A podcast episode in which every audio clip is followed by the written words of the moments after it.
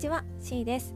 C の事実婚コミュニティラジオ、今日もお話をしていこうと思います。あのー、やっぱ今ね、夕方にこれお話ししてるんですけど、なんか虫の声とかがしだして、なんかもう夏も終わりだなーなんていう気持ちになってきましたね。なんか少し前まではもう朝のセミの声が本当に元気で、ああ夏だなーなんて思ってたんですけど、本当にあの、まあ、台風があったりとかで、大雨が各地であったりとか、あのお盆のあたりは結構こう天候的な変化もあったりとかして、きっかけにそれがきっかけになったのかわかんないですけど、なんか涼しいなって思う気候、気候の日もあったりとかして、なんかどんどん夏が終わっていくなっていうのを実感しています。で、えっとなんか本当にあの体調不良の話から不定期更新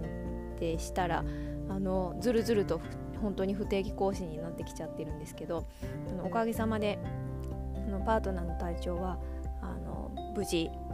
えー、元の通りというか、まあ、普段通りに生活できるようになりまして、で私も、えー、パートナーもまた仕事に、えー、出たりとか、普段通りの生活を送っています。で、えーとね、今日あの私はワクチン接種のにかいめをあのしてきたので、明日は念のためにあのお休みを取って、えーと仕事に行かないんですけど、あのまあそんな感じで毎日あの過ごしています。で、えーとまあ、いろんな人とのお話の機会があったりとかして、今ちょっとこうなんかかとまとまってないんだけど話したいなと思ってることがいろいろあるので、まあ、少しずつうーん記録して残していけたらなというふうに思っているんですが、今日はあのあ男性にもそういうなんていうか不利益の部分があるんだっていうことが分かったことについて、えっと、お話をしようと思います。でね、あのーまあ、このラジオの中で話している限りでは、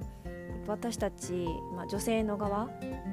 が今はまあほとんどですけど、その、まあ、改正をしなければいけないっていう、そういう、まあ、社会のこれまでの常識っていうんですかね、うん、あの社会の価値観みたいなものと戦って、でなんかまあその女性だからっていうところにフィルターをかけられて、うん、ジェンダーで判断されてきた、そういう習慣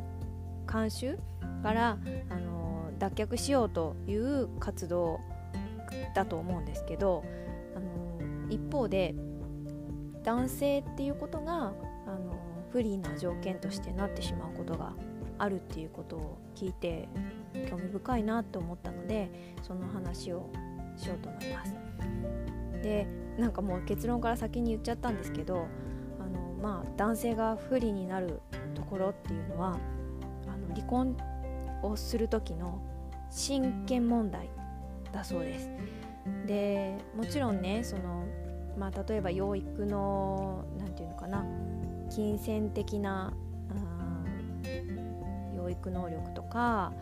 うん、家事育児の能力とか、まあ、そういうなんていうかな、子供を育てていくための、うん、条件とか能力とかいうところもきっとあの判断材料にはなるんでしょうし、著しくその能力に欠けているっていうことが判断された場合には、あの全くそのジェンダーファクターっていうのがかからないとは思うんですけど、あのこう親権を主張しようと、まあ、自分片方の親しか今はねあの親権を持てないので、あの男性側が子どもの親権を獲得しようと思うと、やっぱりこう女性に比べて不利なんだそうです。同じぐらいの、まあ、条件だったとしたら、その男性の、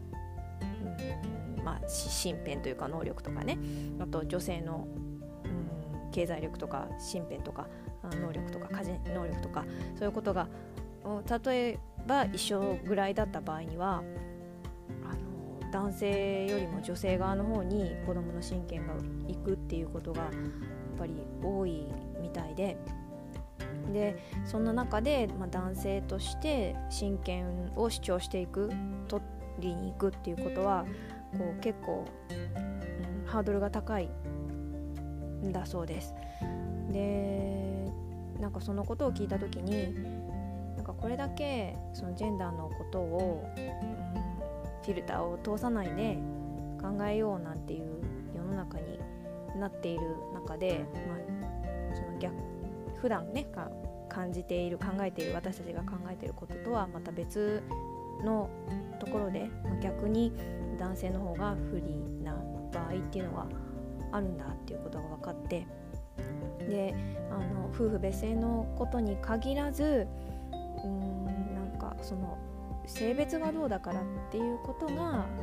ファクターになるのではなく、うーんなんていうかな、人として対等な立場で、うん、平等に判断されるそういう、まあ、世の中の常識というか普通っていうのが、うん、できていけばいいのになっていうのを深く考えましたので、今日はそのお話を残しておきたいと思いました、えー、男性側が損な立場にあることもあるんだっていうことをのお話ですはい、なんかまとまらないんですけど、はい、ということで今日はこれにてありがとうございました。